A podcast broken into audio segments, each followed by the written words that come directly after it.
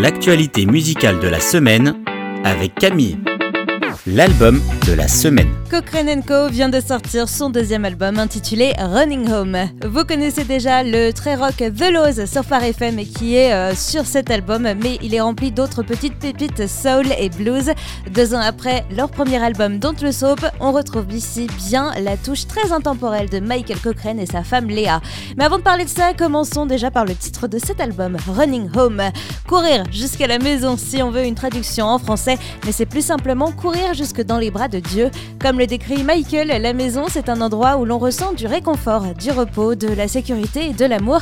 On peut, on a pu tous une fois ressentir l'inverse de tout ça. En gros, se sentir très loin de la maison. Mais en fin de compte, il n'y a qu'un seul endroit qui est comme ça. La maison, c'est lorsqu'on se rapproche de Dieu. Un album qui affirme encore plus le style de Cochrane Co. Hein. difficulté de la vie, espoir et joie qui nous vient de Dieu. Et tout ça sur un son très rhythm and blues. Bienvenue à la maison, c'est notre album de la semaine Running Home de Cochrane Co le titre de la semaine. La très jeune reine de la country chrétienne vous invite au baptême, c'est Living Water, le nouveau single d'Anne Wilson. Un nouveau titre qui figure dans le film Jesus Revolution qui va sortir euh, fin février aux États-Unis par les créateurs du film La Voix du Pardon. Jesus Revolution nous emmène en Californie à la fin des années 60 et nous fait suivre l'histoire du Jesus Movement qui a permis un renouveau chrétien en lien avec le mouvement hippie.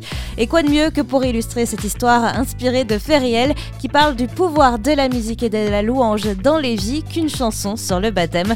C'est ce qu'on a dans notre sélection de la semaine et je vous encourage à aller écouter ça. C'est Living Waters Dan Wilson le coup de cœur de la semaine. Il aurait pu figurer dans la catégorie de l'album de la semaine, mais c'est dans mon coup de cœur de la semaine qu'on va retrouver Dan Luten. Il vient de sortir son nouvel album Ma Dévotion Live and Friends. C'est un album qu'il a enregistré lors de sa tournée en 2021. Sur chacune de ses dates, il a invité un conducteur de louange à venir chanter avec lui sur scène et c'est comme ça qu'on retrouve cet album de Dan Luten and Friends. Il est accompagné de Tendry, Elisa Valbon, Exo, Jérémy Besnard, Samuel Olivier, Mirella et bien d'autres.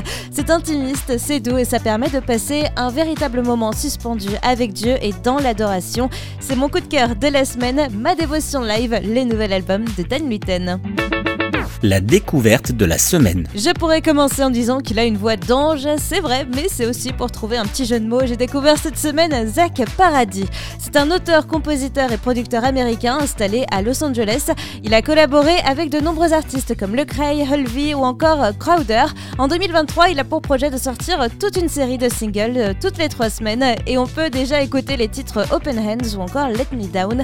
Son style est assez difficile à décrire, hein. c'est un mix de plusieurs influences dans la pop, le hip-hop, la RB, et j'ai beaucoup accroché à la mélancolie, au sentiment triste heureux sur le titre Open Ends, qui parle de l'acceptation des choses, ou plutôt d'accepter que les plans de Dieu ne sont pas forcément les mêmes que ce que l'on souhaite et qu'il faut garder un cœur ouvert. Ma découverte cette semaine, Zach Paradis.